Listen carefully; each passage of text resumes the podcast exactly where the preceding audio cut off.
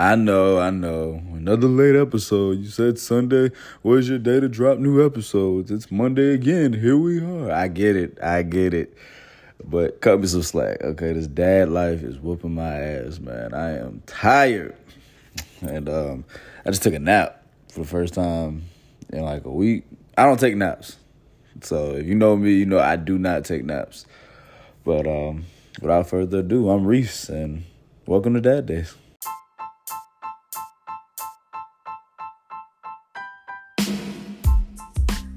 Good afternoon, beautiful people. For that afternoon where you at, it is while I'm recording. Don't matter when you hear it. I record this in the afternoon, the p.m. I hope everybody's doing well, man. I am just so glad that we're here. Episode 5, the deep dive, man. I'm glad y'all are still here, still rocking with me, still listening. And I'm just really grateful to be recording another episode. I hope everybody's energy is right. I hope everybody's getting the healing that they need and deserve. And I hope that every day y'all are becoming a little bit better. And that's just some beautiful shit, man. That's just beautiful to see. Evolution is a wonderful thing. Especially when you get to see it over time and look back and see how much you've grown. We got a real great show lined up for y'all today. Number one, I'm introducing a new segment called Deep Dive. And Deep Dive is actually going to be right after the tip of the week and right before story time. So it's going to be in that little bubble of time space. It's going to be its own segment on its own. Today, though, we're going to stick to the old way we do things. And it's just going to be the main segment today. And I'll be getting a bit deeper with y'all and showing y'all a more vulnerable part of myself, because it's come to my attention that I could be being more vulnerable. And my number one thing about this show, y'all, is to try to be open, try to be vulnerable, try to be transparent and honest with y'all, and just show y'all that different side of not just me, but dads in general, or just a person who's lived my experiences. So I just wanted to let y'all know that I try my best to be as vulnerable as I can. And this new segment is going to be a way to not only do that, but I guess just get more in-depth into it and kind of give it its own feel. So I'm excited to be starting this new segment today. Deep Dive, basically, like I just said, is a chance for me to be vulnerable, and it's going to catch everything that maybe I don't talk about in main topics, you know, because main topics kind of focus on a theme, and tip of the week kind of focuses on guiding y'all further and giving y'all tips, tricks, and advice. So this, I guess, will be a way to, well, not I guess, I know this will be a way to definitely get more vulnerable and get more in-depth into my own personal experiences. So I'm excited to be here with y'all, man.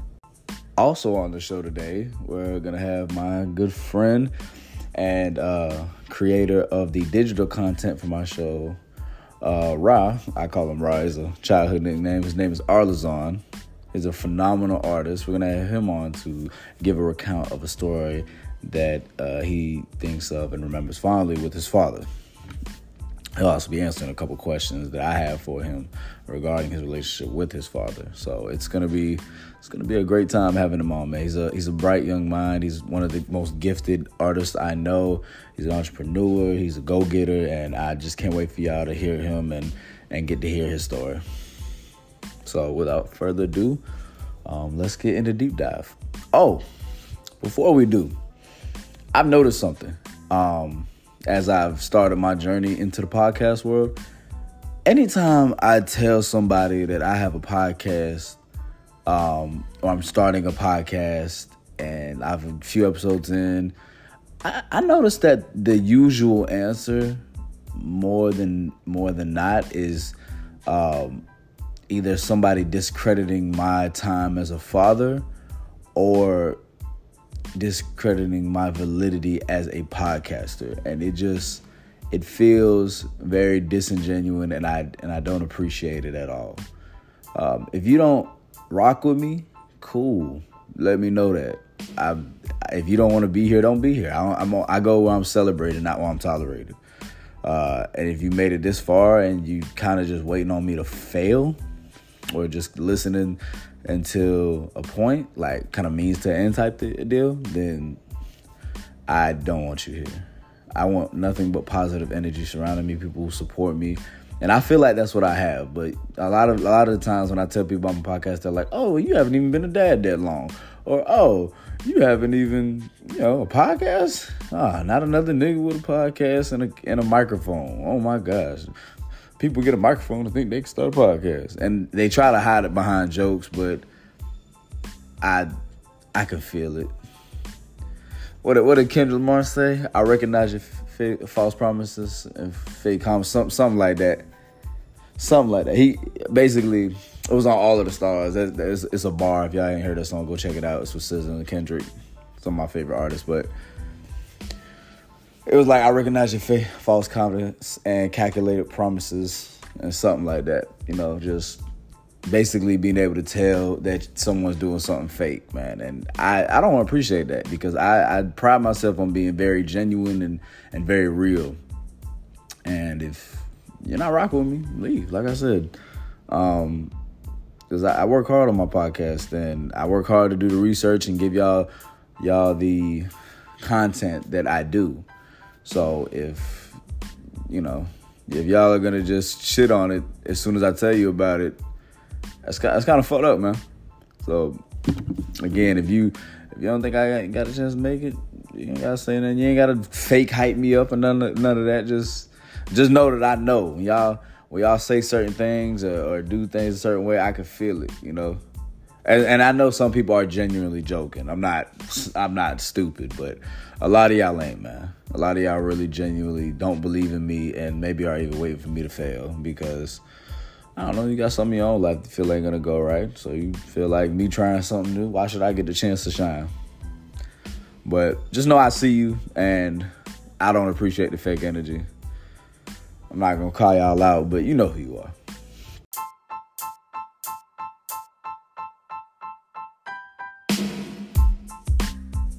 Without further ado, let's get into deep dive. So, I just basically wanted to start this segment off with how I felt about the first time Leigh found out she was pregnant. And no, actually, the first time she told me. I had just got back from boot camp, and me and Leigh were, doing what we do. And, one thing led to another, and she got pregnant. And we didn't even know. Literally, I think a week before she told me, I was, we were at, this Caribbean spot, and she was having to take care of me because I was throwing up as soon as we got outside. It was actually a really funny story, but another time. I come, and we had a dog at the time. His name is Leo. He's a red-nosed pit bull. He's so beautiful. Such a good dog. Wild as hell, but yeah. I came home from work, and my fiance at the time, she told me she had a surprise for me, and I was, genuinely like, oh, because I love surprise. She know I love surprises. I always tell her, I don't care what you give me as long as it's a surprise. You can give me a pen, and if it's a surprise, I'm happy. So I just love surprises, and she, let me in. I'm thinking she cooked, because I'm the cook in the family. So I'm thinking like, okay, my wife done made me some meals. She sat me down. I could tell this little TV tray thing we have to eat in the living room was propped up in front of me.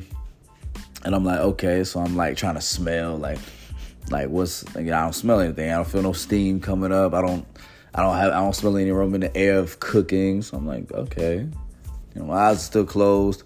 I could tell she was recording, because you just tell somebody's doing something, and you kind of hear them play something. I could tell she was recording, so I'm like, she's wanting my reaction, but I don't know for what. And then she just told me to open my eyes, and I look down and I see a onesie with all this dad shit on it. I'm like, oh, it's a white onesie. I'm like, she done got Leo onesie, because we had been buying them clothes at the time. I don't know how I missed 3 pregnancy tests right next to it. Just completely didn't see it. I just was focused on the onesie. And then I looked around and I saw these pregnancy tests, and it took me a minute and it clicked. I was like, wait. And I looked at her, and she was smiling. She was not like a super happy smile, more like a you're waiting for somebody to see how they react to news kind of smile. Like, you see, I'm pregnant. And I'm not gonna lie, at first I was feeling every emotion I think I could feel. I was happy, I was scared, I was relieved, I was worried, I was a little upset, I was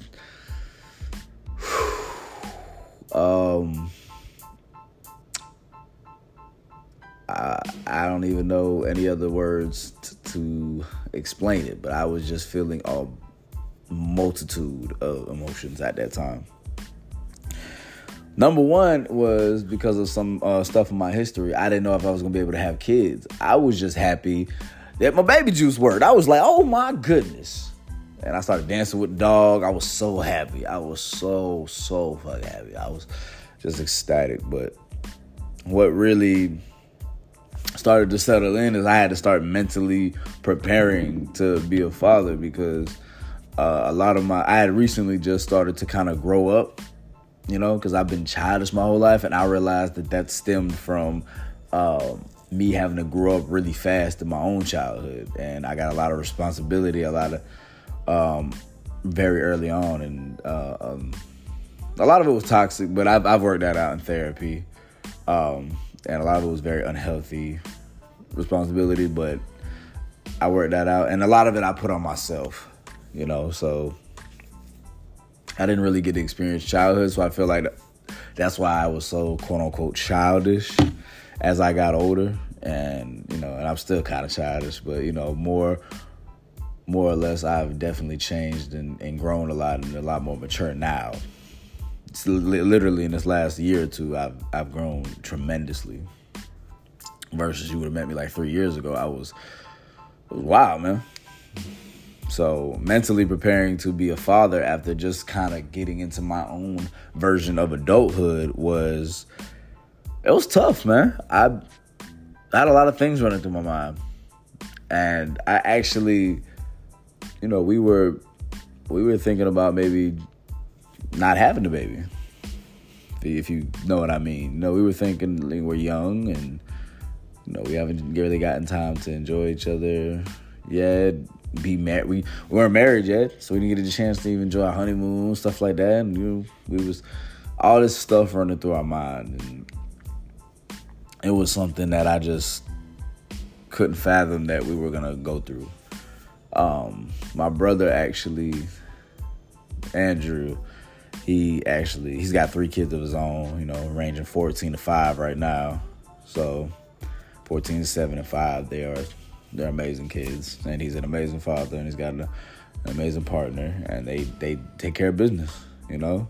And I called to him, and I asked him about it, you know. And I just wanted to get his take on it. He heard our timeline. We were supposed to have a kid like 2 years later. We were going to start trying to have a kid like 2 years later. And he was like, you're going to regret it if you don't, man. You know, if you're going to have it anyway, you're just going to look back and be like, dang, you could already have a kid. And he said some more stuff that I like to keep private, but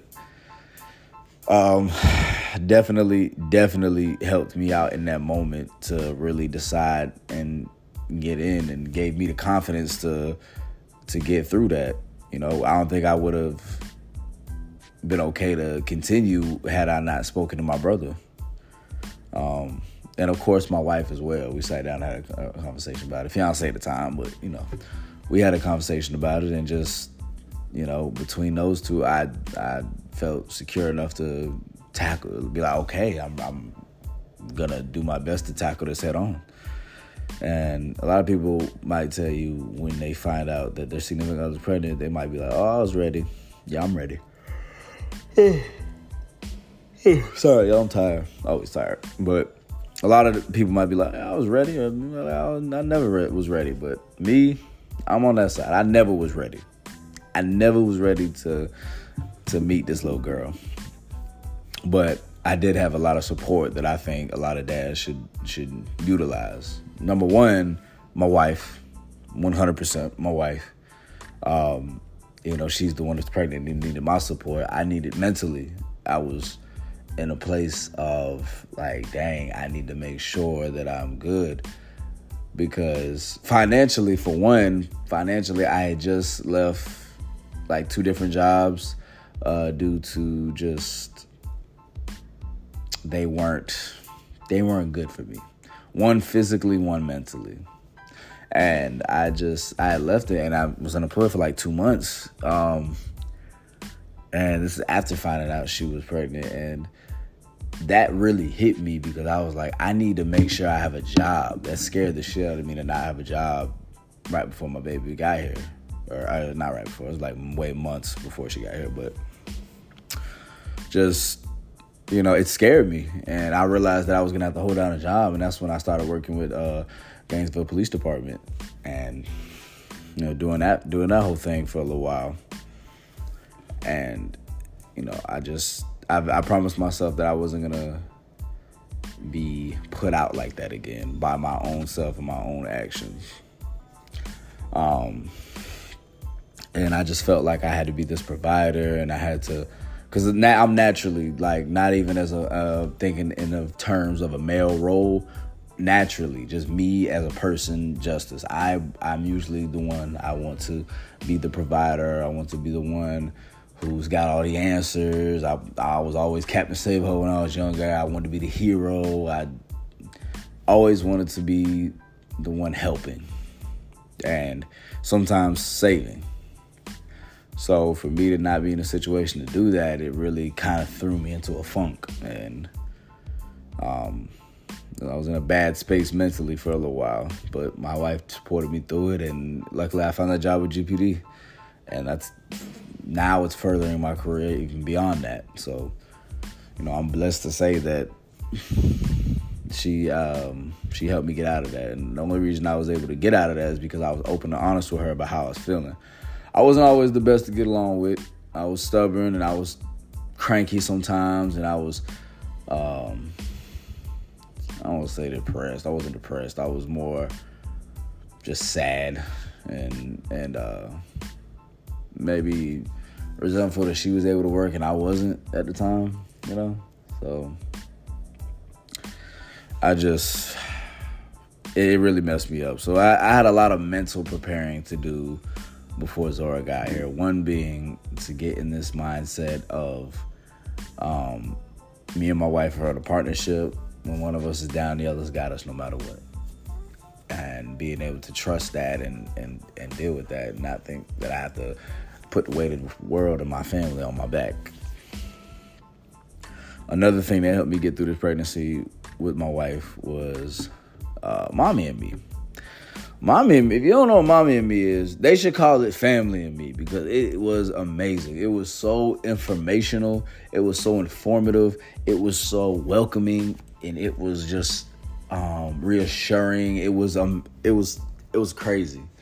They give you tips about your baby, things you don't know. I learned about a blowout in Mommy and Me. That first tip I gave y'all about how to deal with blowouts and prevent them, I learned what that was in Mommy and Me. I did not know what that shit was like almost like a few months ago. And here I am trying to prevent them. Mommy and Me was amazing. Also, again, not trying to give them any sponsorship, but What to Expect, again, helped me understand not only what my wife's body was going through, but what my daughter's body was going through. And, you know, it's crazy. Another thing I had to mentally prepare for was having a girl, because we were told that it was a boy, and the boy's name was going to be Zylan. We were not ready, but this one actually was going to be spelled with a Z. Unlike Zora, who's spelled with an X. But we were expecting a boy. We even made a whole video and everything, had a gender reveal, smear paint on each other, just to find out it was a girl. And we both wanted a boy. And nothing against our baby girl. We love our baby girl, but we just wanted a boy. One of my main reasons for wanting a boy is I know how hard women have it in this world, especially black women. Black women are the most disrespected group in America, at least, if not the world. And I know how hard my baby would have it if she was a girl. And that's why I just wanted her to be a boy so she could, you know, have some kind of privilege. But, you know, we got God on our side, and I feel ready to what's the word? Release her into the world once she gets of age. I feel like once that day comes, I'll be more ready. Like when she starts going to school, or when we start leaving her with family members and stuff like that, I feel like I'll be ready at that time. I don't know how ready I am right now. Like if I had to do it today, I don't think I'd be ready. But you know, as time goes on, I feel like I will be ready. Because when I found out I was a girl, I felt like my world came crashing down. I just thought, like, oh my God, all the perverts and all the mean girls and all, oh my God, the periods, the social media. I just, everything ran through my head. I felt like all my karma was coming back to me. Because I used to be, I won't say a womanizer, but I used to be out in the streets. And I felt like, damn. No, please don't let her end up like a dude with a dude like how I was, you know?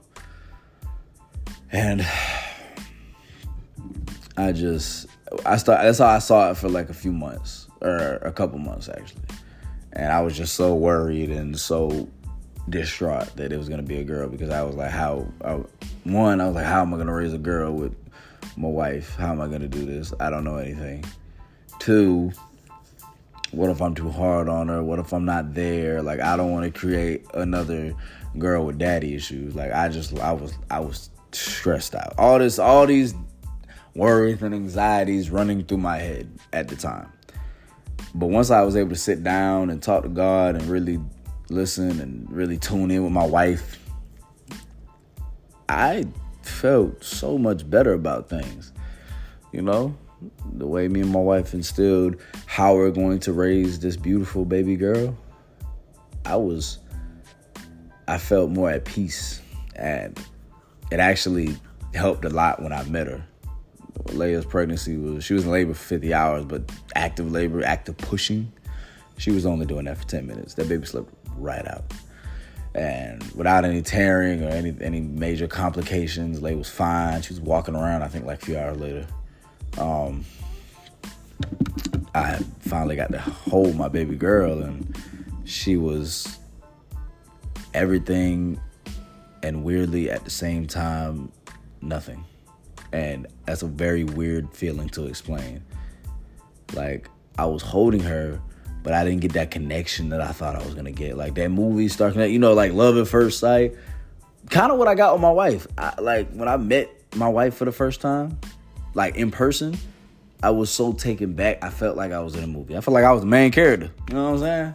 But when I held my baby girl, I felt everything like, oh, I'm going to protect this girl. I'm going to be there for her. I'm going to be a bed. But at the same time, I didn't get that like, oh, I didn't get that kind of feel. Like, I just was there. And I guess that's the reality of it. But I don't know. All I know was, I didn't know as soon as I saw her that I loved her and I wanted to protect her. But that bond definitely wasn't there. And I guess that's normal. But it was something that was very new to me. As for my feelings towards being a father, I hated it. I still have mixed feelings about it to this day, but not towards my baby girl. I always love her. She's such an easy baby. She doesn't cry a lot at all. Except for that first time we brought her home. When we was in that hospital, so I'm getting ahead of myself. After I met my baby girl, for one, she flicked me off as soon as she met me. I'm not bullshitting with y'all. My first time holding her, she gave me a smile, and that kind of helped, you know, with that bond thing I was telling y'all about. And I was like, okay, you know, you all right. And then I looked down and I saw the biggest middle finger I've ever seen in my life. I was like, Lord, yeah, you mine. I knew from right there. I was like, yeah, this is my daughter. And I kind of like helped ease. It wasn't tension in the room, but, you know, just like holding her. I was like, oh my God. Like you could cut you know how they say you can cut the tension with a knife? You could cut like whatever I was feeling with a knife. You could feel it. I was like, I was just holding this little baby. But when you're in that hospital, it doesn't really hit you as when you go home. Like, one day, you're a couple, and one of y'all just happened to be pregnant, and y'all are just doing stuff, you know? getting ready for the baby, having baby showers, you know, all that stuff doesn't really prepare you for when you leave that hospital. Because at the hospital, you have so many questions. You worry about the baby breathing. You worry about this. You worry about that. When she was first born, it was this little black tar that came out. And apparently that's how her first poop looks, just because she's been swimming around that amniotic fluid all the time in the mama's stomach. So I was, every little thing had me worried. Her breathing, this, that, you know what I'm saying? Just, I was worried about everything. And being responsible for a little life off the bat was the scariest shit ever. Like, the only life I've been responsible for, like, solely, I think was a hamster. Like, that's the only life I've solely been responsible for outside of my own was a hamster named Muffin, who lived for 3 years. I think 3.5, which the time span is 3 to 5 years. So I think I did pretty good. Yeah, she was cool. She was a suicidal little hamster, but that's beside the point. That's, again, another story for another day. I've never been, besides that little hamster, I've never been solely responsible for another life. And I thought it was nuts and almost overwhelming how now I'm like, me and my wife are responsible for this girl. We're responsible for feeding her, clothing her, changing her, making sure she's okay, not smothering her, not falling asleep with her accidentally. And again, this girl made it so easy. The tiredness that I seen with my brother with his first kid, I didn't feel that tiredness off the bat, if that makes sense. Like, the way he was tired, the way I remember him looking, I don't think I felt. Maybe I did, and just, you know, I was just going through the motions and didn't get time to notice, but I didn't feel it, you know. But I will say that first night, it was very challenging, very, very challenging. And because I was, me and my wife delegate baby responsibilities, but that's the tip-top tip of the week, next segment.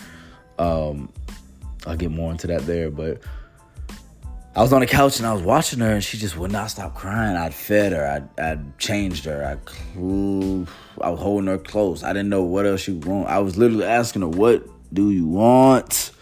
And I was to my wit's end, and I just let her lay on my chest and fell asleep, and she fell asleep too. And that's when I realized sometimes babies just gonna cry. And as crazy as it sounds, yes, babies are just gonna cry. And all this time, I am a complete mess on the inside. I am falling apart. And when I fall apart inside, I shut down outside. And I kind of shut down on my wife just a little bit.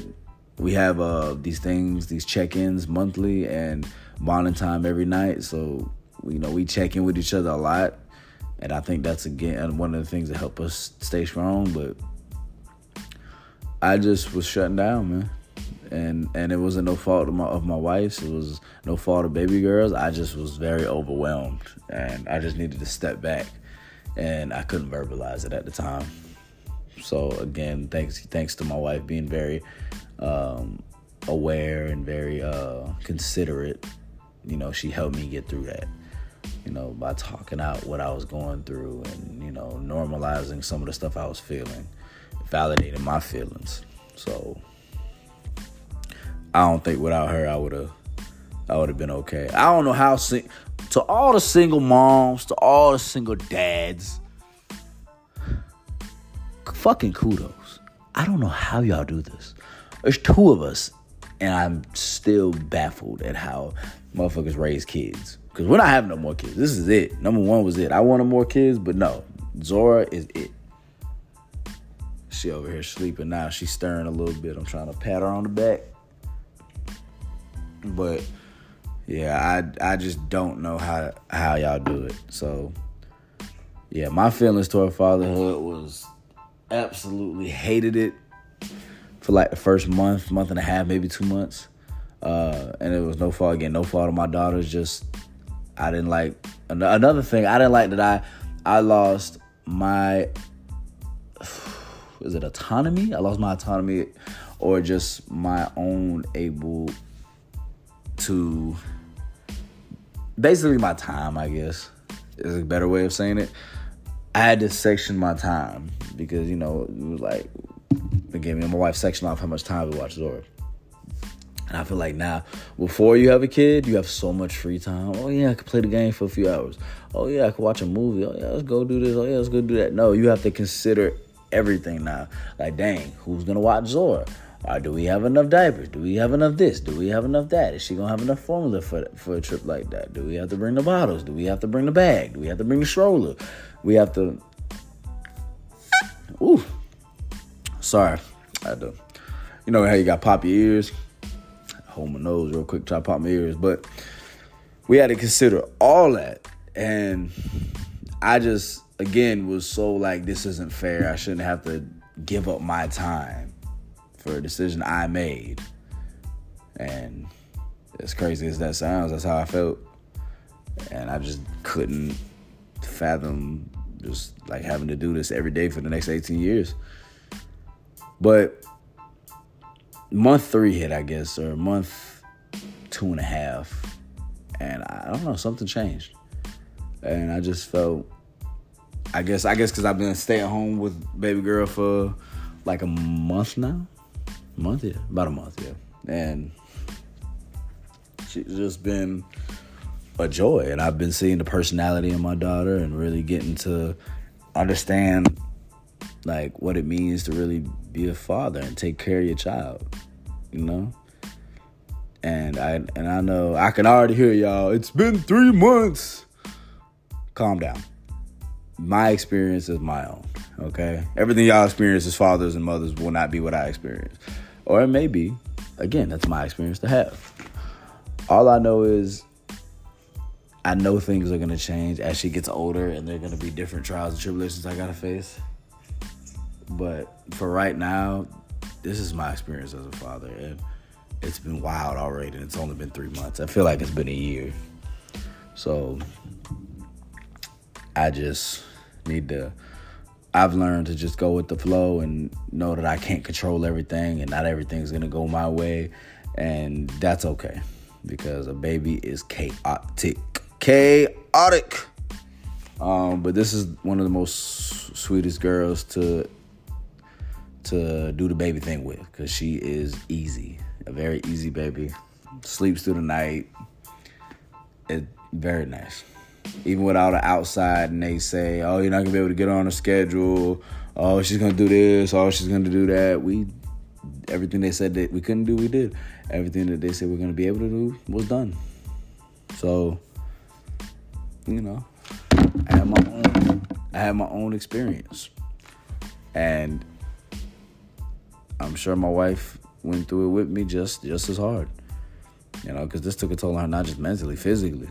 So, you know, shout out to her. But yeah, anyway, man, that's my deep dive, y'all. It's enough feelings and whatnot for one segment. I appreciate y'all listening. That's basically what deep dive is gonna be. Just me getting into, you know, how I feel about certain things, and again, my experiences, especially with fatherhood, but also other things like maybe my experience being mixed, maybe my experience being Black in America, you know, being who I am in this state, time, and culture, you know. So it's gonna be a great new segment, I believe, and I just want to thank y'all for being a part of it.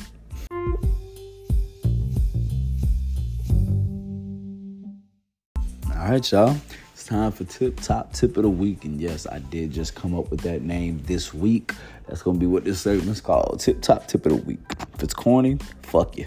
Okay? I like it. This week's tip of the week is going to be how to keep your relationship strong after a baby.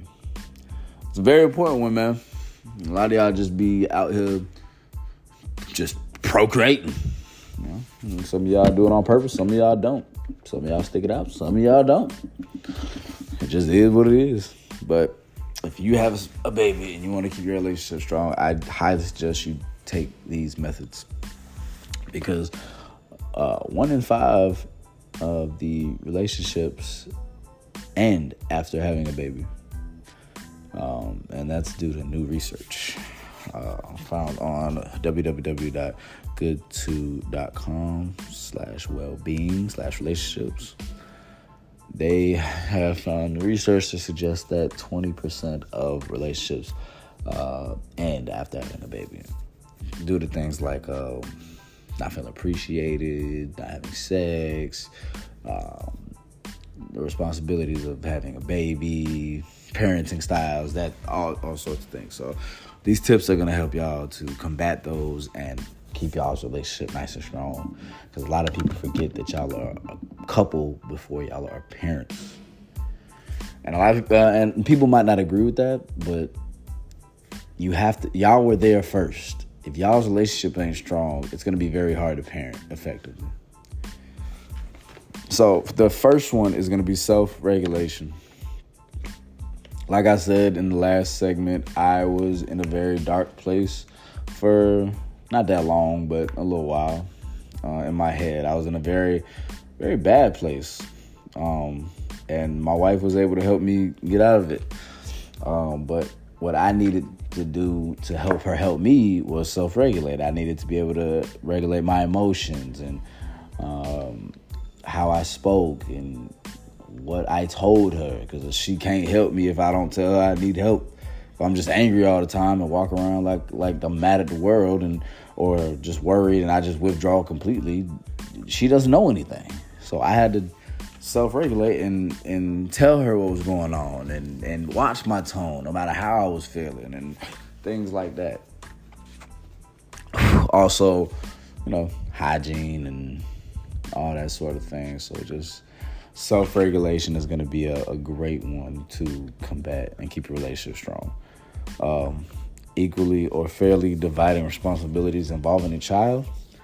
That's a big one.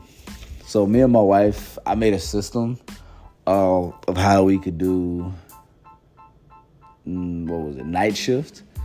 Basically, whoever did night shift the night before would wake up the one who didn't do night shift before wakes up at 6 a.m. and they do a 6 to 9. Then the next one does a 9 to 6, a 9 to 12. So a 9 a.m. to 12 p.m.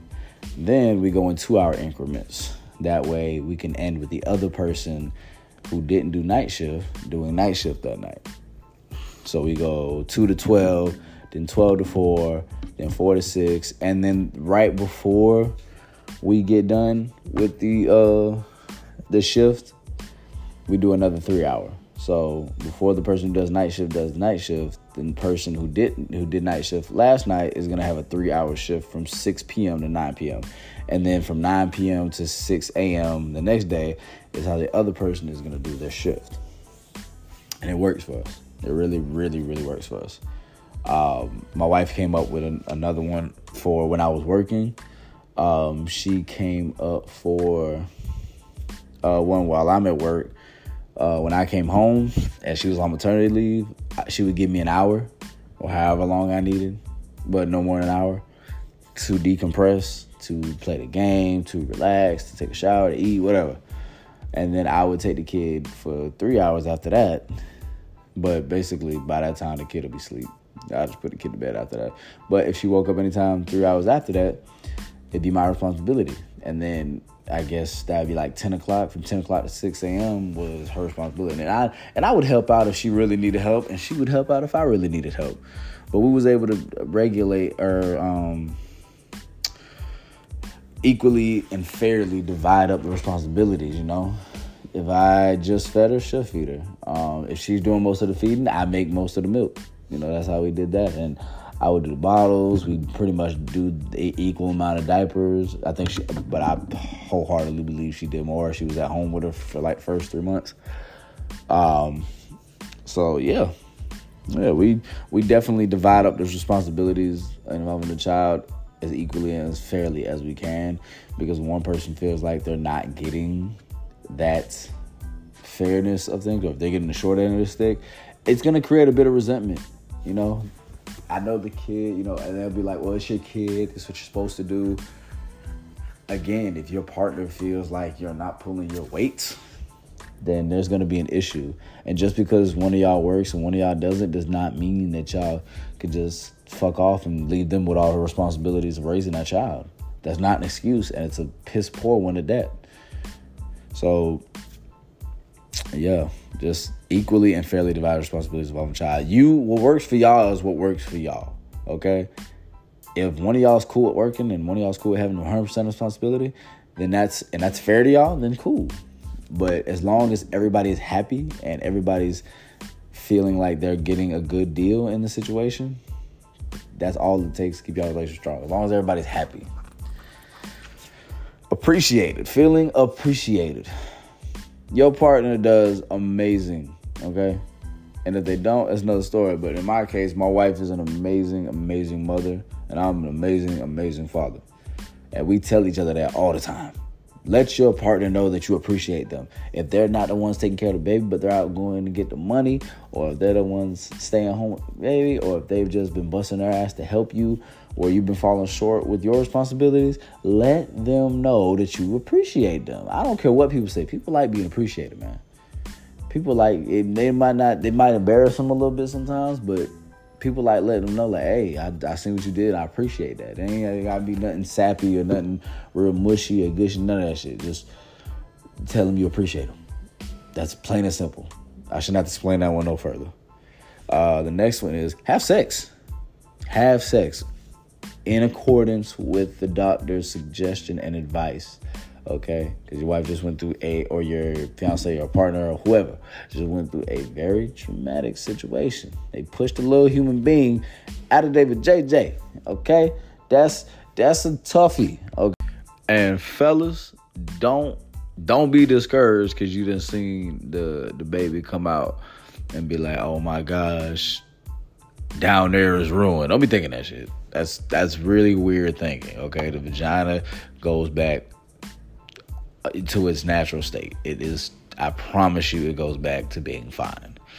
Okay, I've actually heard a lot of dudes say that they, you know, no matter how big they are, they think that it will never be the same having sex.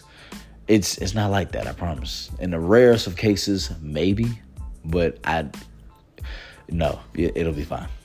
Literally, you can go Google it, you can go talk to some women who've had kids, you can literally, whatever, it's fine. So don't get discouraged, okay, because they had a baby and they pushed the baby out of them. Please don't. Admire them for it. They worked hard on that, man. And what you can do, I think it's like 6 weeks after, you can start having sex again.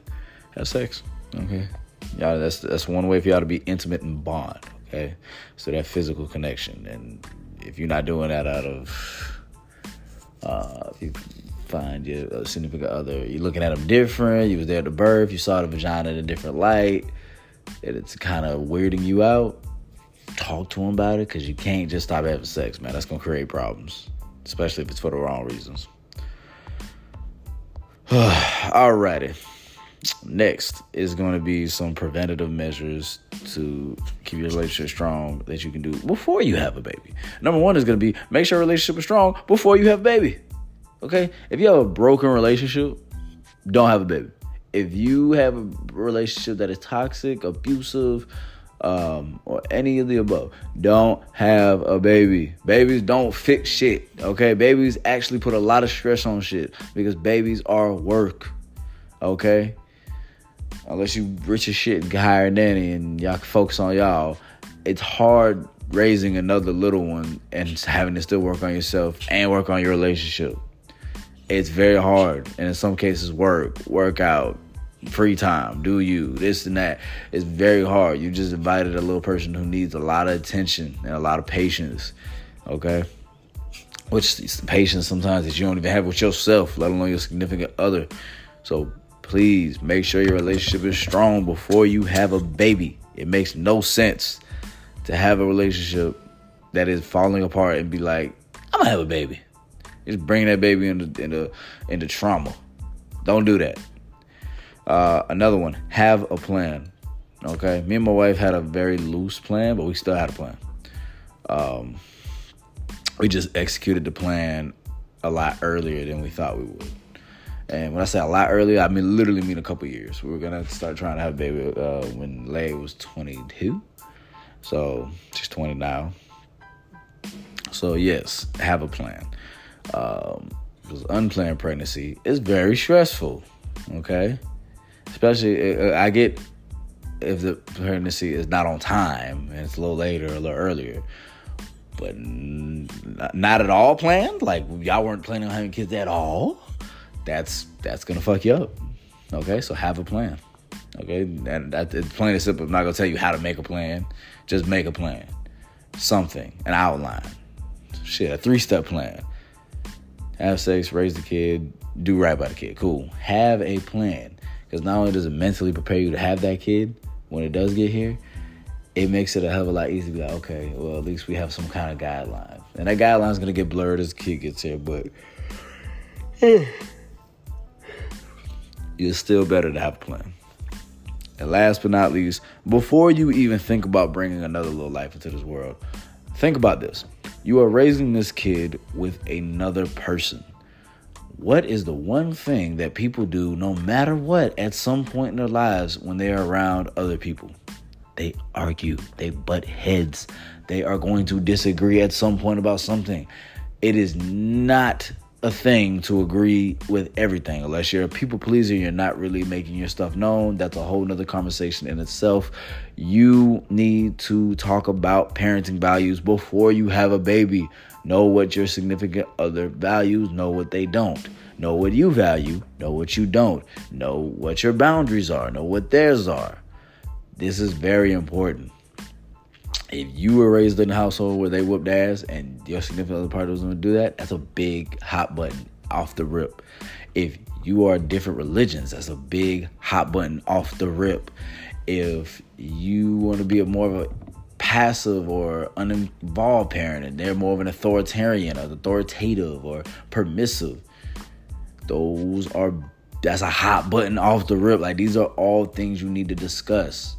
What are you playing? Like, tattoos, piercings, drinking, giving them money. All these things y'all should have conversations about. Now, y'all not going to be able to knock out everything all day, but periodically I need to sit down. If you think about some stuff, like the way me and my wife do it is when I think of some parenting shit. Well, we did it before we even thought we was going to have kids. Like, how we would be parents in the future. You know what I'm saying? Like, we was just thinking, like, yeah, with my kid, we have a kid, I'm a da-da-da-da. We didn't even know the timeline yet. We were just talking shit.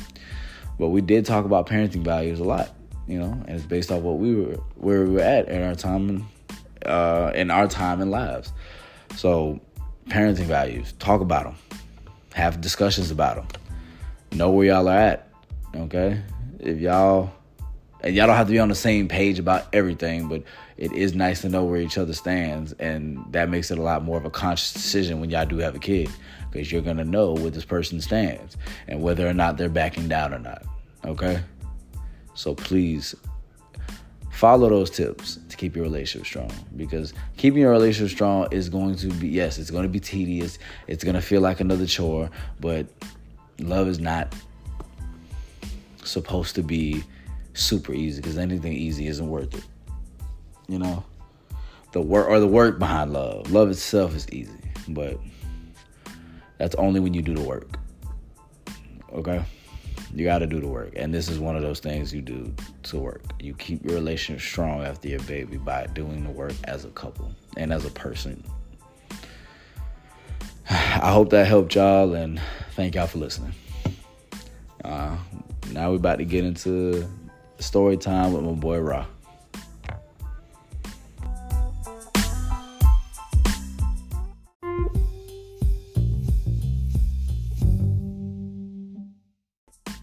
All right, y'all. Welcome to story time. We got my boy Ra here. Ra, go ahead and introduce yourself, man. Hey, everybody. My name is Arlazon. Here in Atlanta, Georgia. I'm here to give y'all my side of the story. Yeah. All right, so yeah, go ahead. Today's story time is going to be told by all of them, man. He's going to give a story about him and his father, and then I'm going to ask him some questions, and that's pretty much how we're going to do this, man. Arlazon is going to be the first guest on the show, man. He is not only is he an artist, as I mentioned earlier, but he also does track and field. He's really good at what he does. Tell him something about that, man. Right now, yeah, like you said, I'm an aspiring artist. It's a lot of fun. It's a lot to do. It's a lot of things that you want to dip your hands in, and I'm having fun with it. I'm recently dabbled into making tables, surfaces, and wall art. it's a lot of creative ideas and things to do with that than just painting on top of a square canvas. You know, you can cut it out any way you want to. And then there's a larger variety of things to make for other people with it. And I'm really enjoying it right now. I also do graphic work.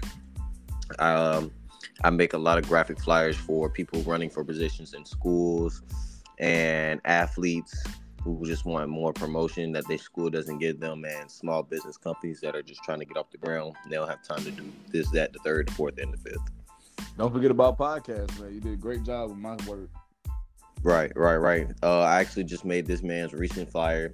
It came out pretty good. It was a lot of work put into it. Now I have a lot more things to add to other people's work moving in the future, because I learned a lot from working on his.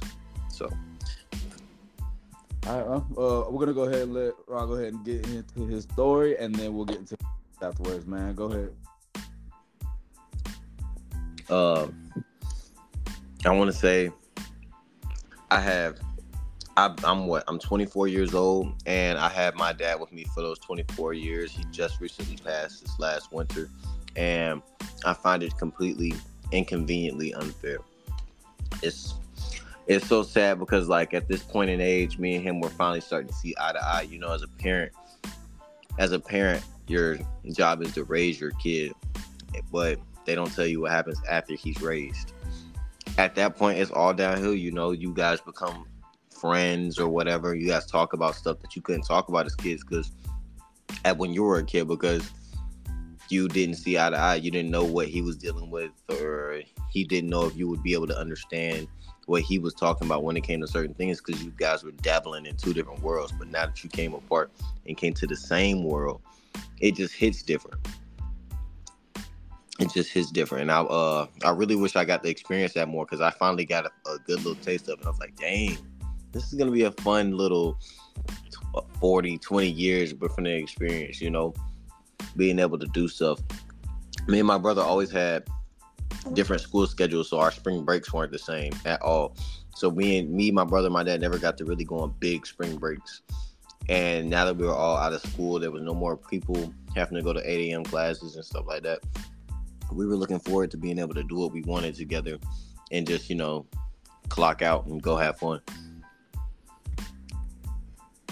But I'm ready for those questions you were telling me about that you had right for me. I appreciate you sharing your story, man. I know it's not easy talking about something like that, dog. And, you know, it's cool your dad definitely had an impact on your life. My first question was basically going to be, how having him in your life affected your life on a grand scale? Okay. Great structure in a way, and support as a growing young man. Because, I mean, a lot of people are raised by single-parent households. I was raised in a single-parent household. I had my dad. A lot of people I've met were raised by their mom. I find that to be strange. The two types of people that you get out of that situation. You know, a mother is more nurturing than a father. I mean, like, so it's not to say that there's anything wrong with it.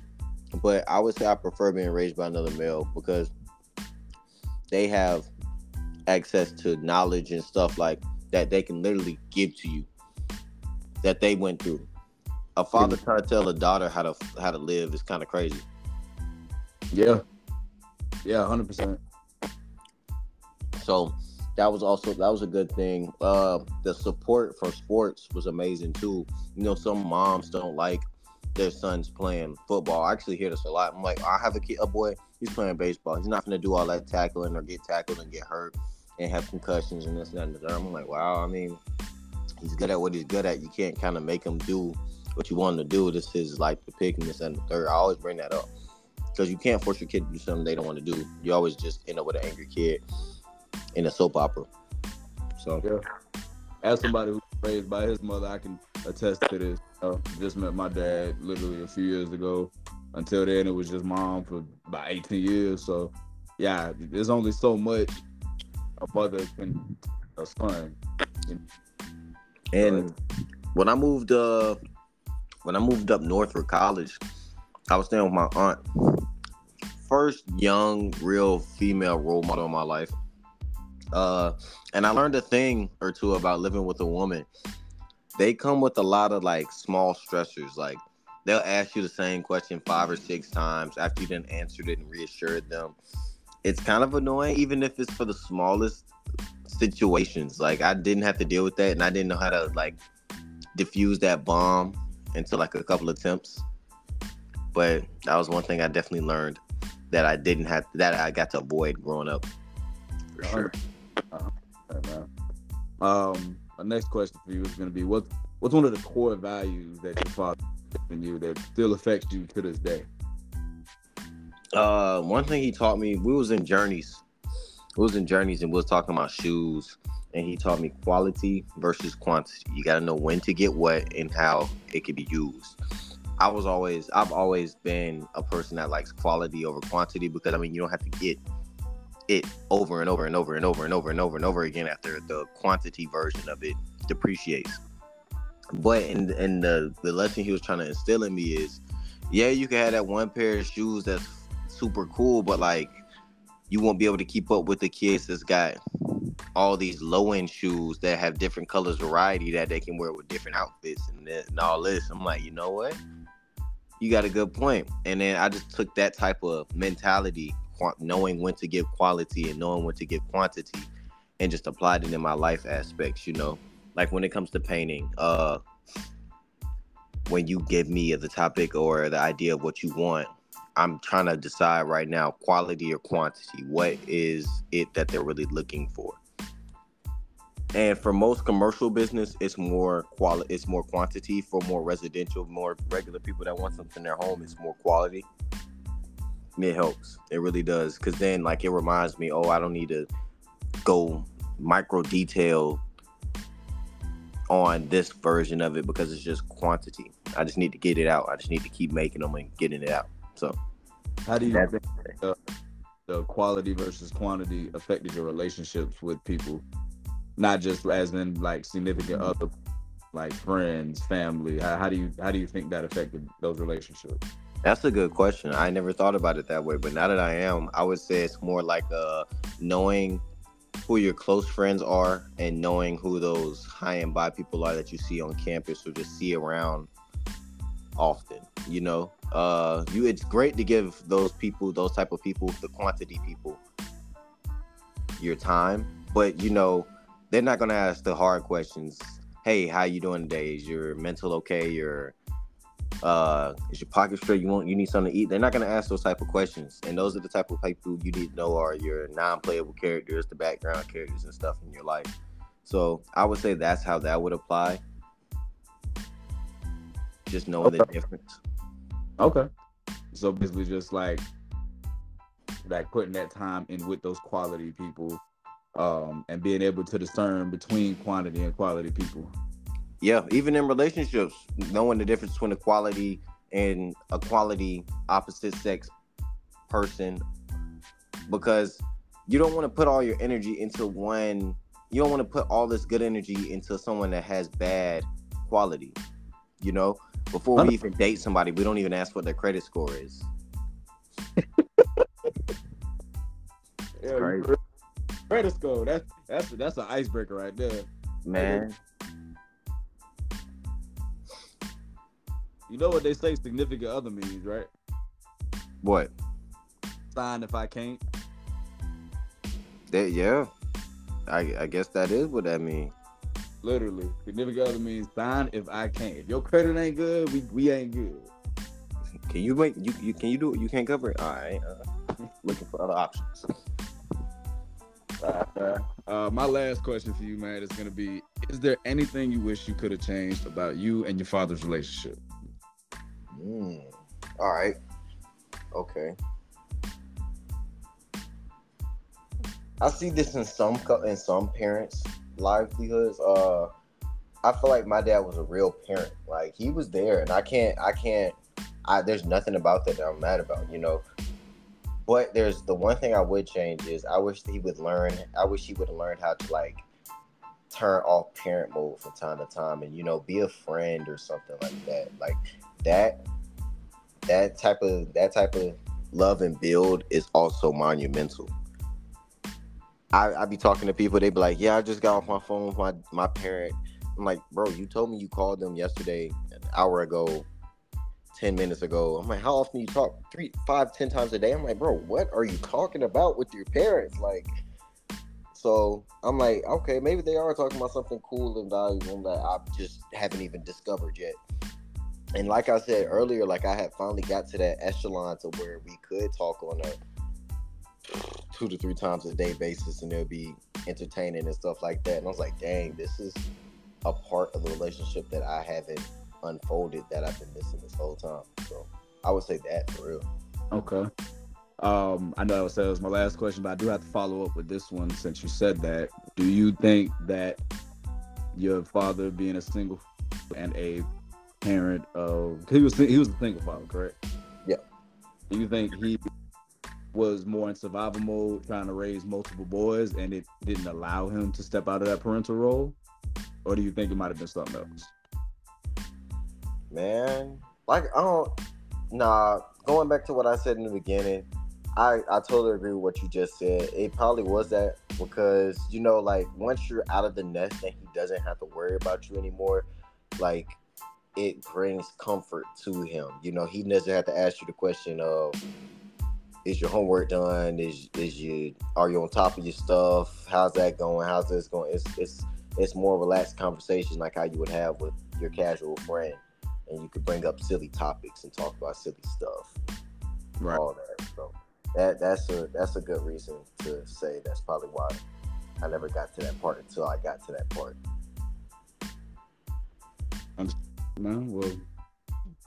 Opening eyes, crazy. Look, man, look. Rest in peace, Ronda. He was a beautiful soul, man, and he was definitely a big part of my life as well. And I'm sure wherever he at, man, you're looking down at he's proud of you, man, for sure. Appreciate that.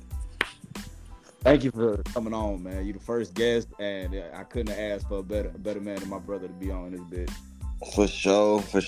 Thank y'all for tuning in here at Dad Days. Y'all make sure y'all tune in the next couple episodes. We got some big surprises for y'all.